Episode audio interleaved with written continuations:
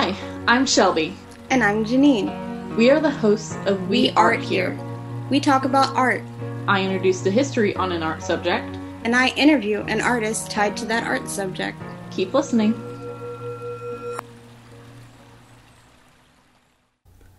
Alright, so total transparency here. When we started talking about what topics we wanted to research for these interviews, most of them came pretty easily.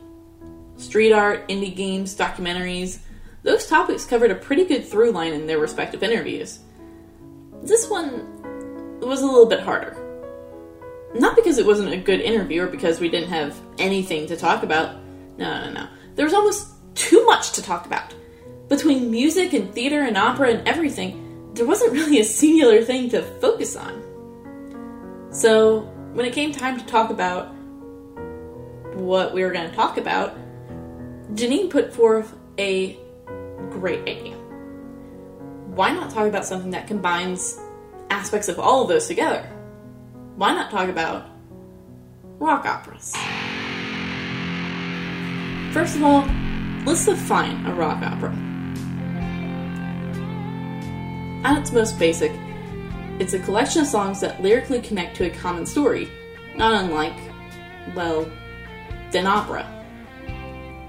Although the opera label is a little bit of a misnomer, uh, they tend to be more like suites than a typical opera.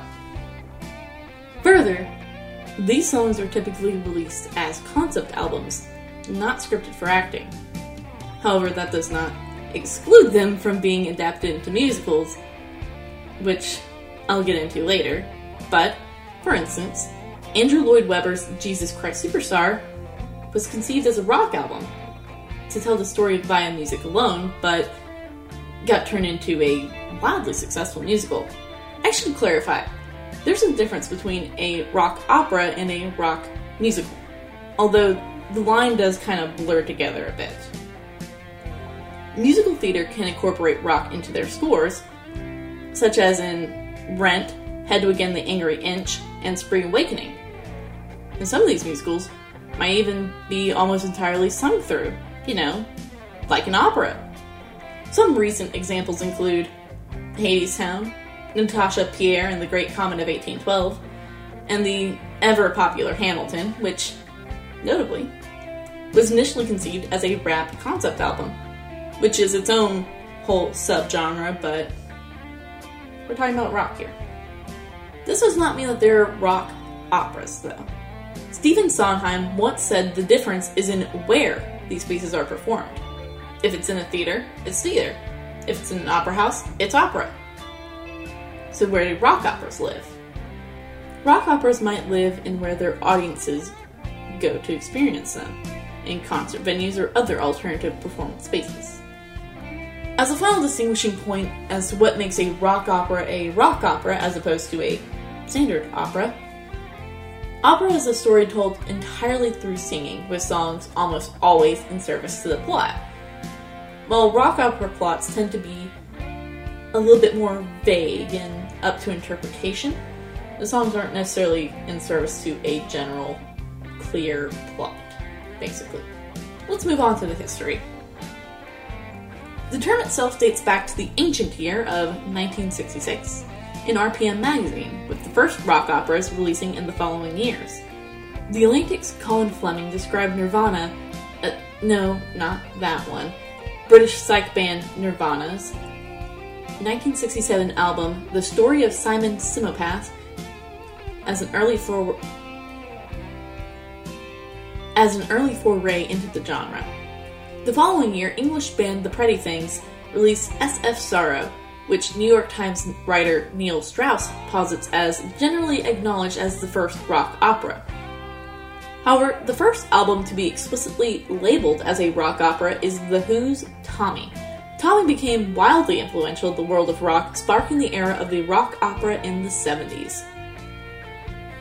And also, as a side note, Tommy was not immune to various stage adaptations, including a Broadway run in the 90s, a ballet production in the 70s, a cover from the London Symphony, a film, and, well, an opera.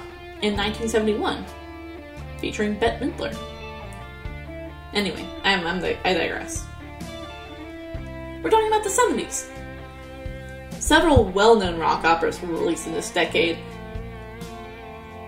Several well known and influential rock operas were released in this decade. To list just a few 1972, The Rise and Fall of Ziggy Stardust and the Spiders from Mars, from David Bowie. 1973 and 1974 saw Preservation Acts 1 and 2, respectively, from The Kinks. 1975, Schoolboys in Disgrace, also The Kinks. 1975, soap opera, The Kinks, again. Also 1974, The Lamb Lies Down on Broadway, Genesis. 1976 saw 2112 by Rush. All this culminates in 1979 with Pink Floyd's seminal The Wall. By the 1980s, however, rock operas were becoming somewhat passe. The term itself was starting to become shorthand for overblown and pretentious acts. It was the 80s. Punk rock was taking over, and rock operas were exiting the spotlight. That is until the 90s. The 90s saw a resurgence in the rock opera genre with Randy Newman's release of Faust in 1995, based on Goethe's play of the same name. The same year, David Bowie released another rock opera album with Outside. Moving on to the 21st century, the concept of the rock opera was picked up by newer artists in the protest music era of the early aughts, with Green Day producing American Idiot in 2004 and My Chemical Romance releasing The Black Parade in 2006. Again, going back to Again, going back to rock operas being adapted into musicals, American Idiot was adapted into a Broadway musical that had a short run in 2010. Like many of our history discussions, there's really no end to this story. Rock operas, while somewhat eclipsed by genre cousin rock musicals, still have life in a more independent scene, as opposed to the high production products of the 70s. But, well, like every other history section on this show, it's a continuing story to get a little pretentious, art itself is kind of a continuing story.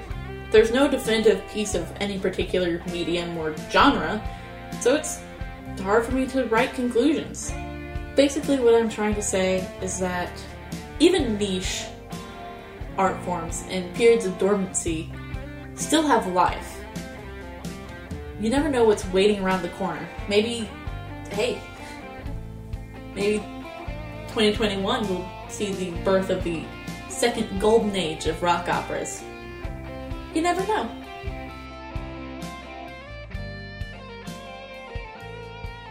Thanks for doing this. Okay, so um, so we're talking about art in this podcast, and uh, so we picked you for like music because I know that um, you're a musician. Um, but then we can also talk about you know any other type of art. Um, so I know I asked you about like um, that you could talk about whatever you're most passionate about. So um, do you have like a certain like style of music or a type of music that you're like most passionate about or into? Okay. Well, um, I mean, it depends. For listening, um, I just listen to a lot of classic rock. But for performing, I I was trained as a as an opera singer. So that's what I have a passion for. And in the classical realm, I also um, I like a lot of orchestra music. Like I used to go to the symphony very often. So um, that's kind of like what I'm passionate about, mostly opera and uh, orchestral work. So have you been able to? Um, I guess since you moved, have you been able Mhm. to kind of? Well, probably not because it was like right. Well, it was like kind of when COVID started happening. But like, I know you said that you have work. So like, are you working as like um, a singer now? Uh, I'm teaching music right now. Oh, okay. So yeah, I I do uh, private lessons, and uh, that's going very well actually. Um, but um, I haven't been able to perform ever since we got here. I used to do back in Georgia. I was pretty active. Um, I used to. I think my first job right af- at, after grad school I um, I was writing music and performing for this uh, theater company. So that was pretty exciting. I liked it a lot. It really pushed me to uh, a different part of music performing. Um, I was singing in a choir. I was um, I was also the music minister at a, at a, church. So I was very active in very uh, different aspects of music. Uh, what? So, what kind of music do you do you teach privately? Uh, pretty much the kids uh, choose the music they want, so they do a lot of pop music. Taylor Swift, a lot of Katy Perry, which is cool. I like it. It also like I'm learning a lot because like I have three girls that are singing the same song. We pick the same song, and all of the same song, but three different girls, and all of them have different problems with it. So it's really interesting, kind of targeting their vocal problems, their different uh, challenges they have with the same song, and have how to help them sing healthy. Sorry, we're, we're still kind of interviewing. Uh, uh, you also said that you uh, wrote and performed for musical theater in the past. So was that like um, original work? Yeah, it was. It was a musical theater. It was a theater company, so they needed like interludes between uh, changing of scenes, or they did a radio. It was a version, the radio version of um, what's this movie? The Christmas movie. It's a Wonderful Life. Mm-hmm.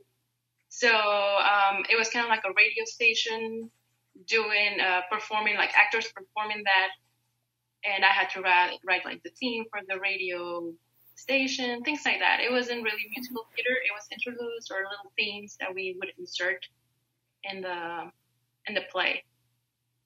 Cool. That that sounds. I my my background's in theater, so I was like, oh, oh yeah. Sorry. yeah, Vicky.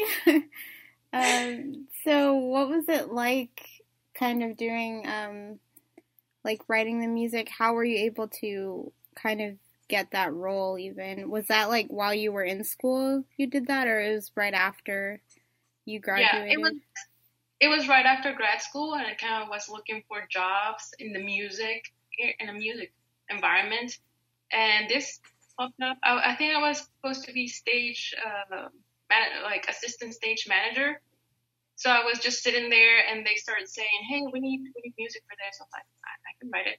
I, I can do that." And uh, it was really fun because you got to collaborate, and then the director was like, "Okay, we need music for this. I don't like this. I like this." It was um, it was very interesting work. I enjoyed it a lot. I had to sit down for all the rehearsals so I could really get the idea of what they wanted for, for specific things. And we did Cinderella also. We did a few plays. I don't remember.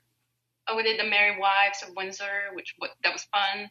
Um, but it was always the same process. Me sitting through the rehearsals, um, getting to know the actors also and how they performed their character, because that's very important. And uh, sometimes we wrote themes for each character, so getting to know um, the chemistry they had also on stage and the pacing of each different cast. So that's pretty much what we did. Like I really, I really didn't have an idea of what I was gonna write until I was right in there with them.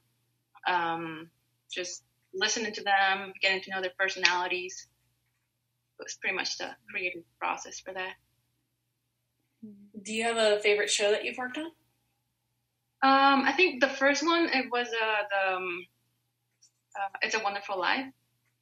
That was it was also I love Christmas, so I got to live Christmas like since October rehearsal, and it was it was my first one, and I really I really enjoyed it. Is it kind of hard to? I guess maybe it might be hard, but what is it like?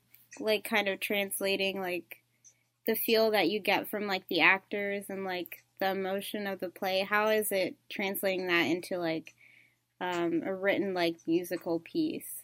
Like, what do you kind of do? I know you said that you talked with the actors, but I guess like the actual writing, what is that yeah. process like? Um, well, for example, for this particular one, I listened to the music from the movie. I had never seen the movie, but then I listened to the um, music for the movie. It kind of gave me an idea, but then it wasn't really what the director wanted. So um, pretty much when I get the idea, for example, someone is very goofy, so I just start playing on the piano, something that sounds goofy to me, you know, Mhm. and uh, I elaborate from there. Um, for the romantic themes, you know, it was something very sweet. So it's kind of like it's pretty much me playing on the piano, which I love. Like I, I would spend hours literally. Mhm. I would take my keyboard to my bed and just play in there, uh, just play around a lot. So when when you write character themes, like like once you have a general feel for it, like how do you go and and flesh it out? Um, I, uh, for example, I would just start with a chord, like, and for there, from there, I would,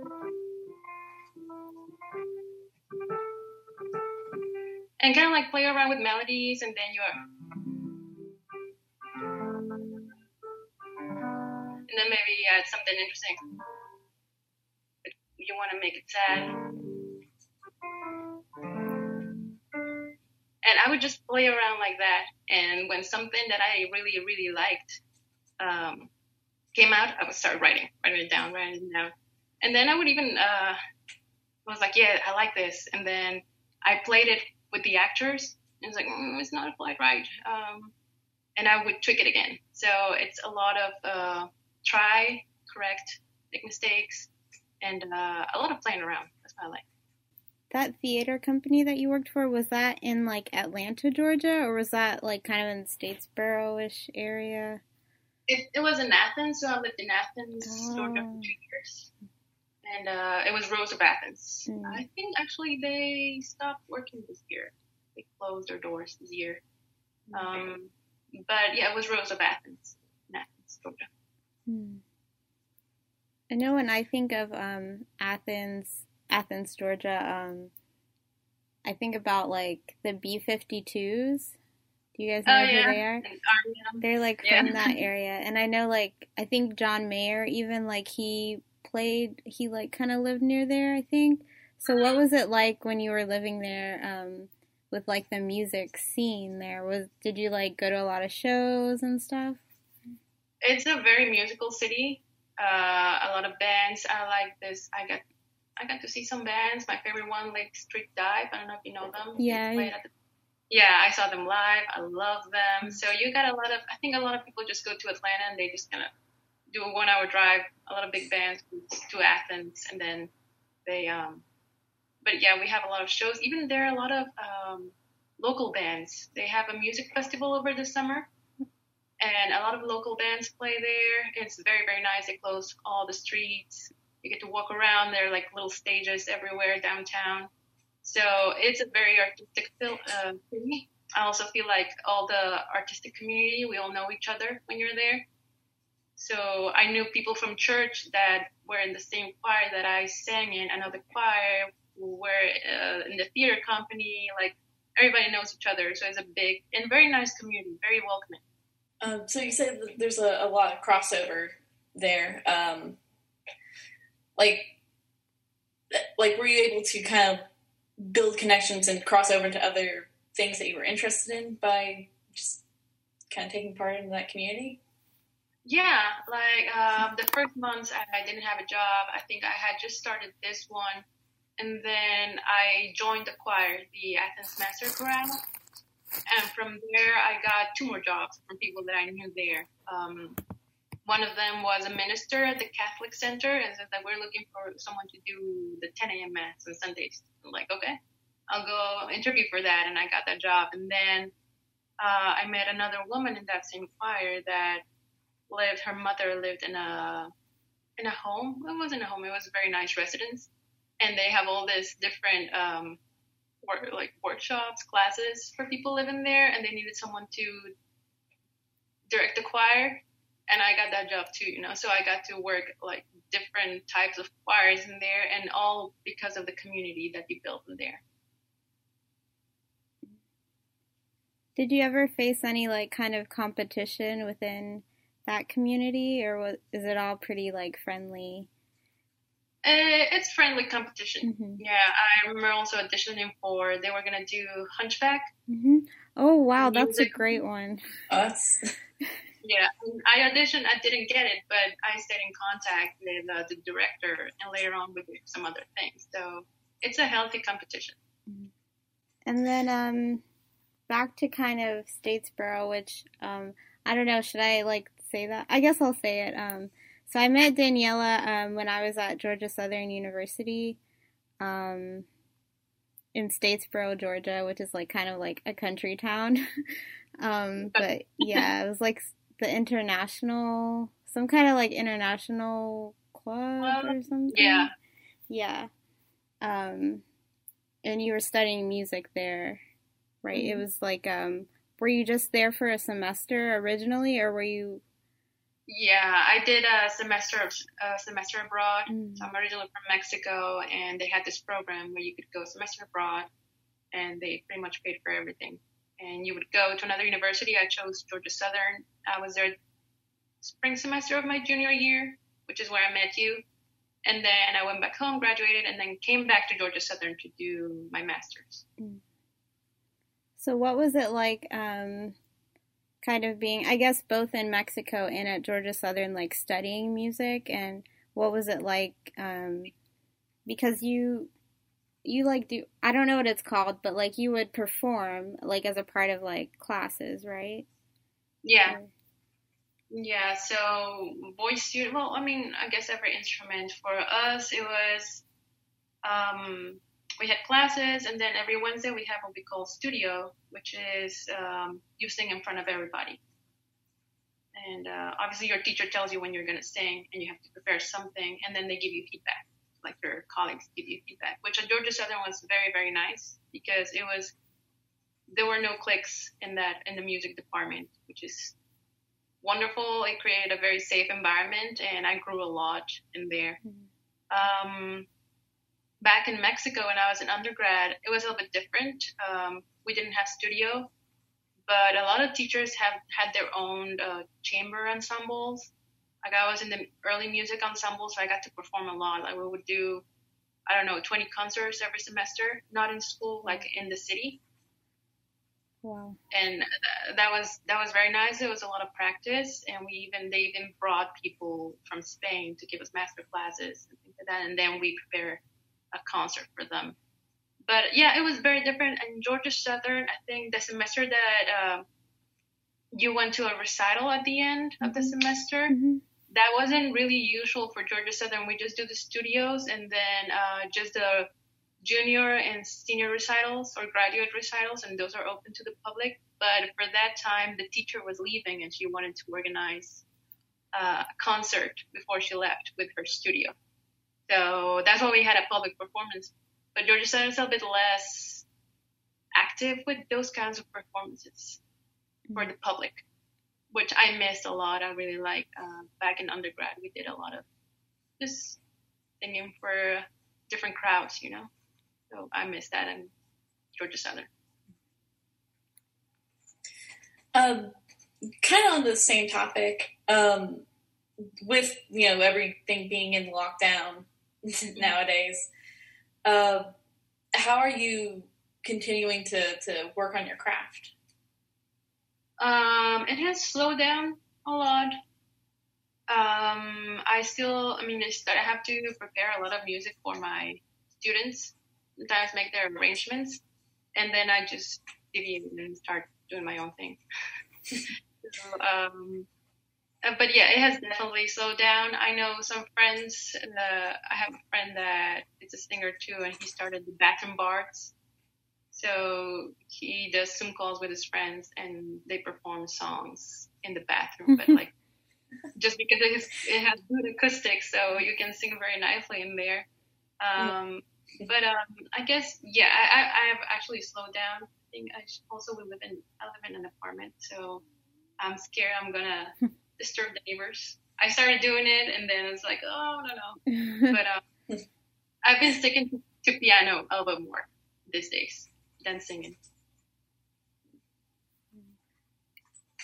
do you teach piano as well, or do you mostly teach vocal? I teach both piano and voice. Do you play any other instruments or? Mm, I used to play the guitar, but I haven't done it for years. Mhm. So that might be a goal for next year. Start playing guitar again. Mhm. Oh, and I played mandolin for a few years also in Mm. junior high. Junior high. I've never played the mandolin, um, but that it's like similar to guitar, right? Just like Yeah, like a little one. It's also it's similar to the to a bass mostly, Okay. more because it has four strings only. So yeah, but um, yeah, that that was fun. so. What are like? Uh, do you have like a favorite like symphony orchestra that you really like listening to? Uh, well, back at home in Mexico, I come from a town that is very, very artistic. Uh, the symphony in there was the first one in the country, Oh, the 19th century, so it's a very important um, symphony. So I used to go there every Friday. They play every Friday, so I would go because as a music student, you would also get free passes. So um, that's one of my favorites. My hometown, I think, is very good. And uh, worldwide, um, I like right now, I like the LA Symphony Mm. because I like the director and um, the Berlin Philharmonic. That's also one that I like to listen to. Sometimes I just don't go by symphony. I go by the director who's Mhm. conducting. And uh, those are the I, I guide myself through the conductor more than the actual orchestra. Mm. Oh, what what about like different conductors like makes makes a difference?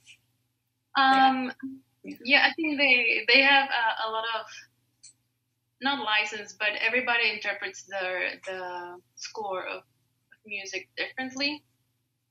Yes, and it shouldn't because everything is written down, but they do. And uh, so some uh, conductors are more dynamic with it. They get a little more involved. You can tell their relationship with their musicians it's different. Some of them are a bit cold, and I don't like that. Um, I honestly avoid um orchestras that sound a little bit mechanical. Mhm. Like they're like if it's too perfect, then I don't like it. I don't know why. It just doesn't sound human, and an orchestra is supposed to sound human. Otherwise, we use, we use machine, machines, and um, that's why I like uh, Gustavo Dudamel, which he is very and he enjoys conducting. You can tell in his face when he's conducting, and the whole orchestra's having a good time. It's just um, the way he conducts is very, I believe, very personable. I've also looked at some of his um, master classes, how he the process that he goes through with each instrument. Like, okay, play this, but he doesn't only tell you like play this, play this way, or imagine this. He uses a lot of imagery, and I think that really reflects on the final product. Um, I like I had no idea. I have a question about conductors. I know that you're not a conductor, but maybe you've conducted before. But um what do like conductors have they played like every instrument at least a little bit or like how does that work? I've always been curious. Yeah, uh, preferably, I think they have. I knew there were classes that, I mean, there are classes in music school for score reading because also every instrument is written differently. Mhm. There are some, even some instruments that transpose, so what's written is not really what sounds. So you have to be able to switch in between instruments. So I think they all know a little bit of each instrument. I think that a lot of uh, conductors are also pianists. So they have that harmonic ear very developed. But uh, yeah, I think it, w- it would be necessary for you to know a little bit of each instrument, even if you don't play it completely, but at least know the mechanics and uh, the basics of each instrument. So I kind of asked about your favorite like symphonic uh, group, but like what is I know this is like a hard question for like anybody, but what are so I'll say like some of your favorite like um, musicians. It can be you know any type of genre, but what are your some of your favorite ones? Um, I mean, I am a die-hard Beatles fan. I love the okay. Beatles. I grew up listening to them. Like my my dad loved them, so I mean, he still loves the Beatles. But um, like I grew up listening to that a lot of '70s music because my parents were young in that area. Um, classical music, I really love Schumann. I even wrote my thesis, my graduate thesis on Schumann and one of his voice cycles. So I got really obsessed with him during my senior year of undergrad. Mm. I like the Romantic period, which is the 19th century. Beethoven, Schumann, um, Schubert, a little bit of the French uh, composers also. They're just very. I think they, they really what I liked uh, about that period is uh, they did a lot of songs, art what we call art songs. So they're usually set on a poem and they have all this. I really like the imagery in music, and they do that a lot. Hmm. So um, yeah, those are some of my favorite ones. Um, so I kind of noticed, like, as we're talking about music, you're kind of mentioning like imagery and and even just now like kind of poetry. So how do you Mhm. think that like um how okay, I'll just ask this and then I can fix it if it doesn't make sense. um, but like, so how would you define art? Um, because I, I noticed like it's it kind of blends together, um, and I know there's probably even more like um, methods of art that kind of influence like music. So what what do you kind of think about when I say like what is art? Like how would you define it? I don't. I really don't like. Uh, for me, because obviously I think everybody has their own interpretation. For me, art is a way to express yourself, and that sounds very broad. I know it has to have certain rules. I like adhere to certain rules, certain um, expectations, but uh, for me, mainly art is a way of expression through making something beautiful or something aesthetic. It doesn't have to be beautiful, because also everybody has their own interpretation of beauty. But for me, it has to be pleasantly aesthetic. It has to be. Mhm. I, I don't know how, what the right word, but it's the creation of something beautiful through singing, music, uh, but also that comes from within. Yeah. I like that. Um, Yeah. that interpretation because yeah i think it is um like just an expression just a way to express yourself and i think Mhm. it i feel like there's not really like a right or wrong way to do that but i feel like sometimes um some people might like get like too like kind of closed in by like boundaries Yeah. Yeah, exactly. I'm just like we we're just kind of drawing a blank. Um, so what uh, what advice would you give someone who wants to go into your uh, I of word, your field of, of art? Um, I guess uh, specifically for musicians, um, I would say uh, when you're in school, if you decide to music school, take as many classes as you can, even if they're not from your. I mean, not like that, but try to have a broad. Um, try many classes that you may not be comfortable with. Like I took composition, I took uh, conducting, I took all these things, and you know what? If I hadn't tried that, then I wouldn't have gotten the job with the theater company. Like they would say, like, no, you don't write music very well. We don't want you writing music anymore. But I took uh, composition, I took um, history, I even took investig like music research. You, you never know when where where life's gonna take you or the opportunities you're gonna have. Um, also for music, be prepared for a lot of rejection. yeah, to be okay with being rejected, and it hurts, and you can mourn a little bit, but you can really, you have to keep moving because it sounds weird, but it all like things happen for a reason, Mhm. and you have to be able to bounce back for the next opportunity. So be resilient. I think that's very important for musicians and for artists in general.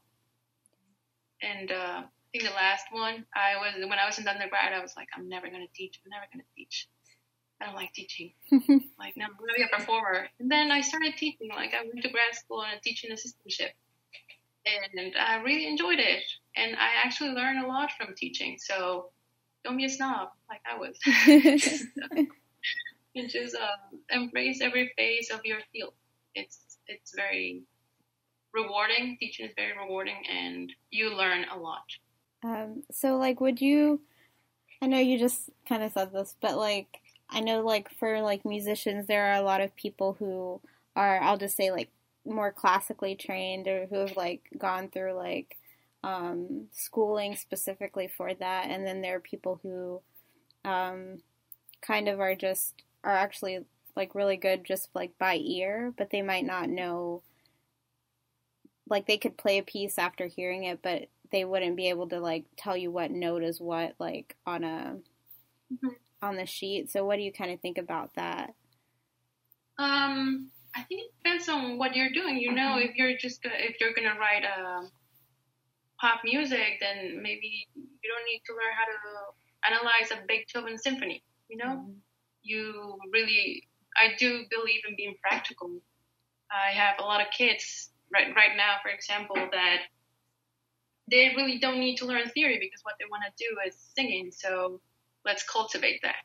I have a lot of them that are natural singers like their placement of their voice, their posture is spot on. I'm not gonna change anything to that. I'm not gonna overwhelm you with theory or all this technical stuff because you naturally do it. And I feel like if I if I start messing with you, I'm gonna interfere with your natural talent because some people just have natural talent.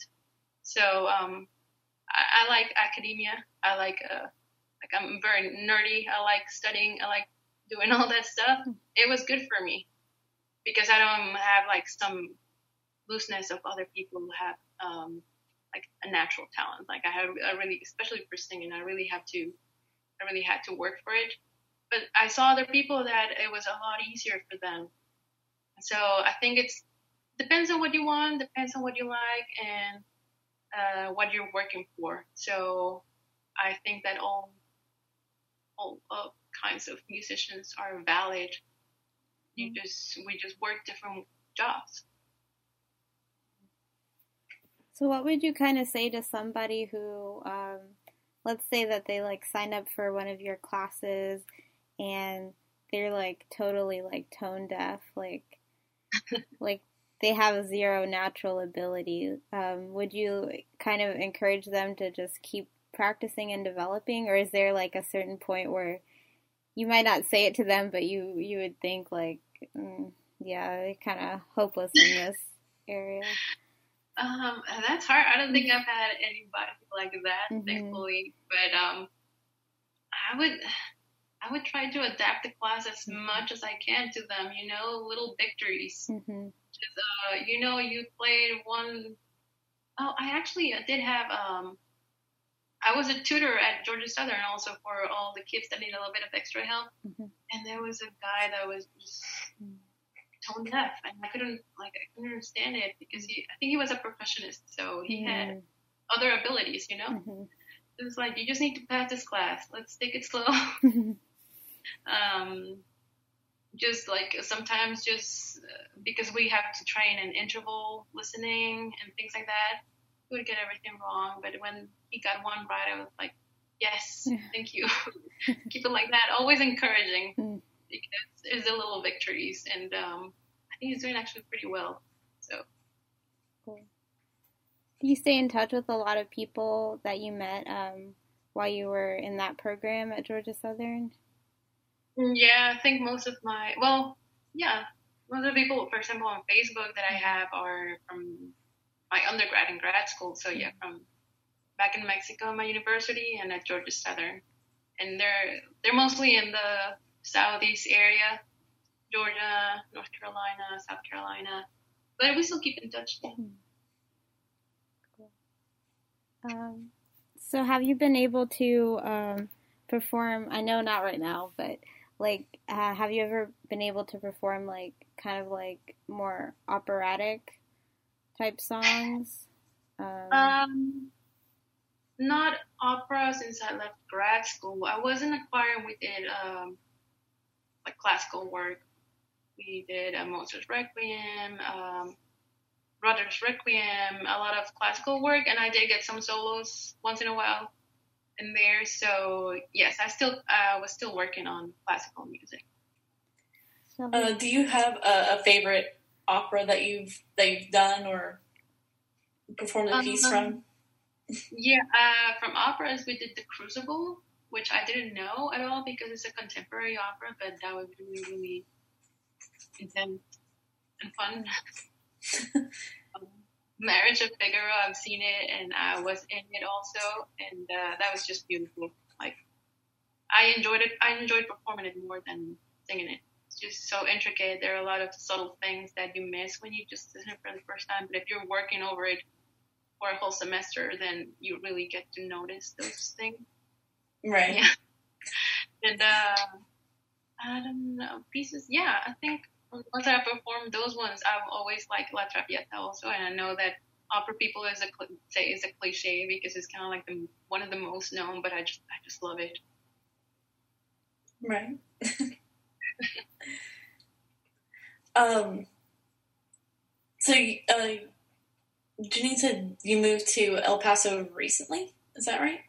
Yes, in May. Uh, okay.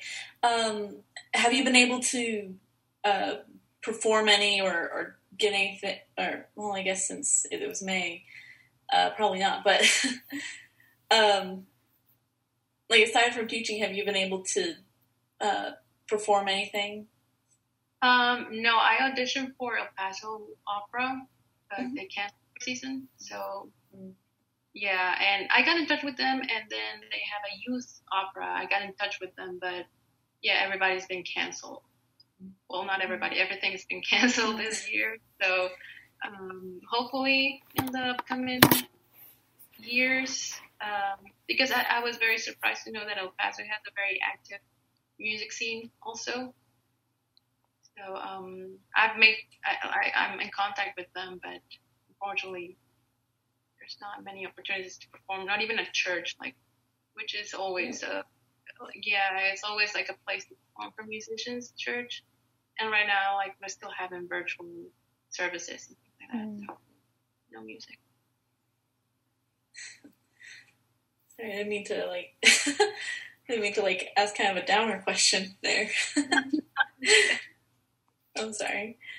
Um, I kind of had a follow up. It's it's also will be like probably not really happy, but um, I know you're able to teach, but like, do you have any other friends um, who have been like pretty severely impacted? I mean, I guess so. If a lot of seasons have been canceled, um, and how are they kind of? Are they also kind of teaching? How are they kind of dealing with um, the situation? I know a lot of classmates. They just they're doing virtual teaching. hmm So because people are, are also bored, you know, in their houses. Okay, I'm gonna get a keyboard, maybe learn to play it. So that's a good side of it. But yeah, I know a lot of people, a lot of my friends that perform. They've been doing virtual concerts, but of course it's not the same, and people are not gonna sometimes don't want to pay for that. So that's another downer. But a lot of them are are doing teaching, are, are teaching, and they're doing well. I did feel bad. One of my friends got a solo finally at the symphony. Oh, Sweet March and got canceled. So yeah, that, that was pretty bad. but yeah, most of my friends are, or a lot of them are school teachers. Like Mhm. they still do it virtually. So So for like for being like a would you say you're a full time musician? mm, I would say right now I'm a part-time musician. yeah, just uh, teaching. I would definitely would like to go full time. But um, I think in Athens maybe I was a little more full time. I was teaching and I was performing. So. I guess like before this whole situation, um, would you would you say that it it was like pretty difficult to be like a full time musician, or like if you kind of start you know making contacts and like being a part of a community, is it easier to be a full time musician, or is it always kind of struggling in a way? Yeah, I think it's there's always a struggle. Like in essence, I had five jobs, Mm. so you really have to kind of go touch all of the or all of your bases. And uh, I still had another job, or like like a real what they call a real job. Mhm. But um, yeah, it, it's hard. I think it's maybe a little bit easier for instrument players Mm. because orchestras are a little more prevalent, but singers, it's a little more of a struggle. I think a lot of us do a lot of teaching and a lot of singing at churches because it's, it's a steady job. At a church, being part of a, a choir at church. Um, so yeah, it's a struggle to be a full time musician, but um, I don't know if you like it, you, you're you're there for the struggle. Mhm. Yeah. Um, were you able? Did you listen to any of the? Um, I sent Daniela some songs from um, what's it called? Oh man, it's called Little Voice. It's a show that's on um, Apple TV. Um, Sara Bareilles wrote a lot of the music for it, and I sent it to her. So I'm gonna ask. Uh, did, were you able to listen to any of the songs? I was not. Okay, that's okay. I will. I promise. you don't have to. I just thought I would ask about it. No, I like. I actually like a lot of soundtrack music. Mm. I think that classical music. I think it should be considered classical music. A lot of those Mhm. soundtracks, they're just beautiful on its own. Sometimes it like they really enhance the music, the the movies, TV shows, and they don't get enough credit. So I, I do like soundtracks. I listen to a lot of soundtracks. Uh, do is you like have a, a favorite, just off the top of your head? Uh, I love Dario Marianelli, which is uh, he did the music for Atonement. I'm sorry, that's my dog. uh, he did the music for Atonement, Anna Karenina, uh, Pride and Prejudice, and he just writes beautiful music. I just love listening to him. Yeah, I I haven't I haven't watched any of this, but I'll I'll have to now and pay attention to the to the score. Yeah, it's, it's So, are those like some of your favorite films too? Uh, yeah, I, I like. Uh, so this composer always writes music for the director Joe Wright. So and Keira Knightley is in all, I Mm. think most most music. So it's kind of like they're they're a team. I think maybe that's why it works. Always the same crew working together. I was gonna ask you. Um, I don't want to. Shelby, did you have a question? Because no, I didn't. I was it's a actually about to little ask you. off topic, but kind of on topic. Um, did you have you all seen Parasite? Not yet. I've I, I need to. Such a I sweet haven't either, but I don't think I will. I've like read what happens. I get like stressed out and creeped out about some things. you're, yeah. so, but um, I just remember we watched the Oscars one time, so I thought maybe I would ask you if the, if you'd. oh yeah. yeah. yeah. Yeah. I did watch it. Mm. I enjoyed it. It is stressful. So. Mm. I read what happened. I'm not gonna. I won't spoil it since Shelby hasn't seen it. But um, yeah, it sounded Uh, really interesting.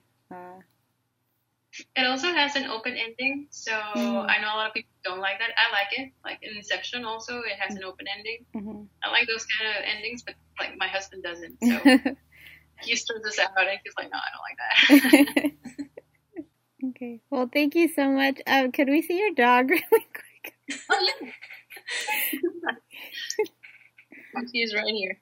Oh, he's so Aw. cute. You can Oh, he's adorable. So Cute. There he is. and you guys rescued him, right? Yeah, yeah. He was found in the desert. Oh, he's adorable. He's a little bit shy. cool. Okay. and his name's Bilbo, right? Bilbo, yeah. Okay. He's short and here. For everyone on the podcast audio, um, Bilbo is a very cute little dog that we just saw. okay. But thank you so much, Daniela. Yes, thank you Um, so so much. I'll try Yeah, to no keep in touch with you as well. We should. Okay.